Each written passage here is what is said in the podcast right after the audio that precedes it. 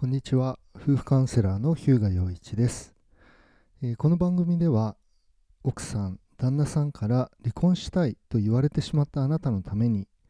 えー、夫婦関係修復の知恵を聖書からお話ししていきます、えー、この、え番組の概要欄に、え私がご提供している、え無料の夫婦関係修復の動画講座の案内が載せてあります。また私のウェブサイトのえー、リンクも載せてありますので、興味のある方はご覧ください。今回のテーマは、人生が変わる聖書の言葉、3つのステップということでお話をしていきます。えある女性クライアントさんえ、今、えー、夫婦関係修復の手紙を書いておられる方ですけれど、えー、まあ、日記を送ってくださって、えー、まあ、変わるのはもう無理なような気がしてきたというふうに書いてくださいました。えー、この女性クライアントさんのために、まあ、応援の思いを込めて、えー、お話をしたいと思います。まあ、聖書は、ま人の、え変わる、ま人が変わるプロセスを、まはっきりと教えてくれています。でいつものように3つの点でお話をしたいと思います。えいついつもは、えーと、123というふうにお話をするんですが、え今回は、え ABC でお話をしていきたいと思います。で A が、えアウェアネスという言葉ですね。まあ、このあの女性クライアントさん、英語が分かりますので、えー、まあ、ABC にしたんですけれど、アウェアネス。まあ、日本語にすると自覚ということですね。そして、えー、B が brokenness、えー、砕かれるという表現を日本語だとしますけど brokenness そして3番目が change C 3番目というか C が change ですね。変わるという変化ということになります。で聖書の言葉は神の御心に沿った悲しみは後悔のない救いに至る悔い改めを生じさせますが世の悲しみは死をもたらします。第二コリントの7章の10節になります。えこの第二コリントの7章というのは、えー、使徒パウロが書いた手紙なんですがこの7章の部分で、まあ、パウロは非常にあの喜びを表現してるんですよね。えまあ私はますます喜びにあふれましたと7章の7節に書いてあるんですけれどこれはどういうことなのかということが8節から説明されています。でこの ABC に関して、えー、あのま、重要なことというかあの非常に関連のあるところですので、えー、まあ、少し読んでいきたいと思います。8節からですね。あの手紙によってあなた方を悲しませたとしても私は後悔していません。あの手紙が一時的にでもあなた方を悲しませたことを知っています。それで後悔したとしても今は喜んでいます。あなた方が悲しんだからではなく悲しんで悔い改めたからです。あなた方は神の御心に沿って悲しんだので私たちから何の害も受けなかったのです。神の御心に沿った悲しみは後悔のない救いに至る悔い改めを生じさせますが世の悲しみは死をもたらします。見なさい。神の御心に沿って悲しむこと。そのことがあなた方にどれほどの熱心をもたらしたことでしょう。そればかりかどれほどの弁明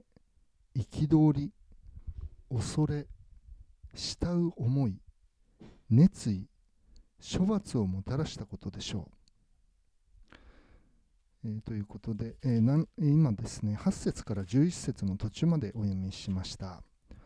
え何が起こっていたかというと、まあ、パウロはまあ、コリントの教会の、まあ、クリスチャンたちの、ま、罪を指摘する手紙を書いたんですね。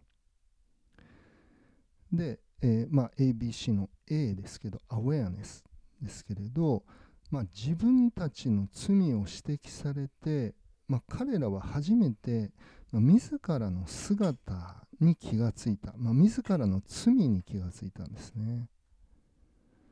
罪の自覚というのが生じたわけです。そしてその罪のあの自覚をした時に彼らの中でこれアウェアネスです2番目にあの悲しみが生じたんですまあこれをブロークネスというふうに言ってもいいと思いますけどまああの英語だと break your heart とか break my heart っていうふうに言いますけど、まあ、心が壊れるっていうあの表現ですね。でこれは、えー、悲しみというふうに言うことができるわけです。そして、まあ、そのことが、えー、まあ、悔い改めを生じさせた、まあ、3番目のチェンジですね。悔い改め、まあ、悔い改めというのはあの心の向きを変えるとか心の方向性が変わるということなので、まあ、人生が変わるという結果ということができるわけです。でこの、まあ、中でこの一番難しいことじゃないかなと私自身も思うんですけどこの罪の自覚というのは、まあ、ある意味、まあ、頭で理解するというかでこのあのクライアントさんも書いてくださいましたけど、まあ、頭ではわかるけど心がついていかないというふうに書いてくださいましたね。でこの心がついてくるということが、まあ、このブロークンネス悲しみ砕かれるということになるわけです。であの、まあ、悲しみには2種類あって、まあ、この聖書の言葉ですね神の御心に沿った悲しみというのと、まあ、世の悲しみという2種類の悲しみがあるんですね。そしてそれぞれがま別の結果を生じさせるというふうに書かれています。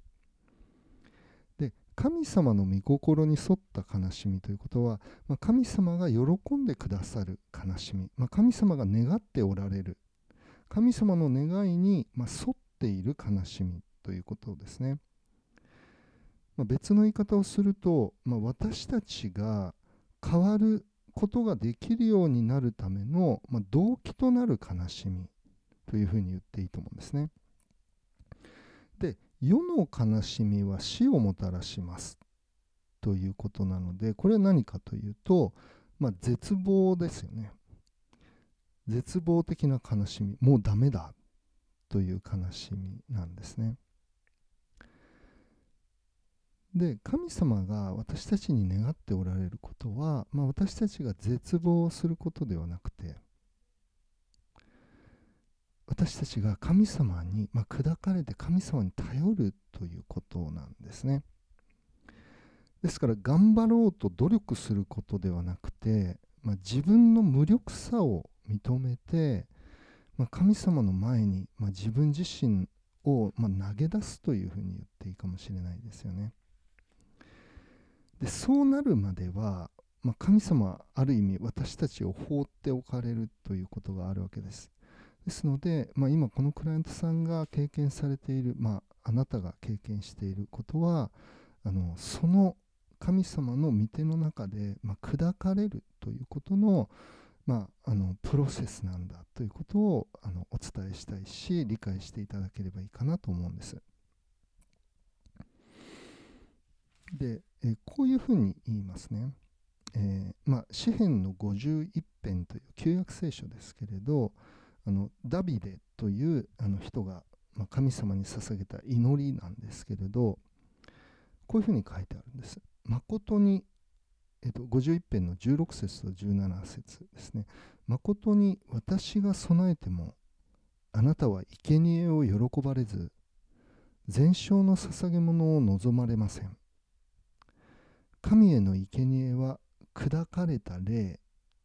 打たれ砕かれた心。神よあなたはそれを蔑まれません。ということで、まあ、人生が変わる時というのは、まあ、神様の、まあ、打つ、まあ、打撃というか、まあ、苦しみを通して私たちを砕かれる。神様の御手というのがあるんですよね。で神様はその砕かれた霊砕かれた心、まあ、ブロークンハートというふうに言っていいと思うんですが砕かれてしまった壊れてしまった心それを神様は見てくださるんだということがわかるわけですですのでまあ本当にとても苦しい状態でまあこのクライアントさんのですねあなたのまあ手紙を手紙というかあの日記を見て私自身もあの苦しいですね。正直言って。あの何て言うんでしょう。あのその痛みを覚えるというか。ですけれど、まあ、そこから逃げてしまうとまた堂々巡りに戻ってしまいますので、まあ、今神様の御手のもとで、まあ、へり下るということを、ま経験させられている。そして神様は必ずその私たちを助けてくださるということを覚えていただきたいということを願っています、まあ、そういう意味でまあ、ABC ですね、アウェアネス。これは罪を、まあ、ある意味頭で理解する。でブロークンネス。アウェアネス、自覚ですね。ブロークンネス、砕かれること。これは神様の働きによって私たちの心が悲しみを経験する。まあ、砕かれるということ。そして3番目、チェンジ、変化ですね。それを、まあ、この砕かれた心からあの砕かれた心があの生じさせる、まあ、希望を生じさせるというふうに言っていいと思うんですが、まあ、そのことを覚えていただきたいと思います。はいということで、えー、人生が変わる聖書の言葉、3つのステップということでお話をしました。はい、えー、この、えー番組の概要欄に冒頭でも申し上げましたけれど、えー、私がご提供している、えー、無料の離婚回避の動画講座が、え、の案内が載せてあります。また、え私の、えウェブサイトのリンクも載せてありますので、えもう少しもっとあの詳しく知りたい、あのもっと、え話を聞きたいという方は、えご覧いただければと思います。それでは今日はここまでにしたいと思います。ありがとうございました。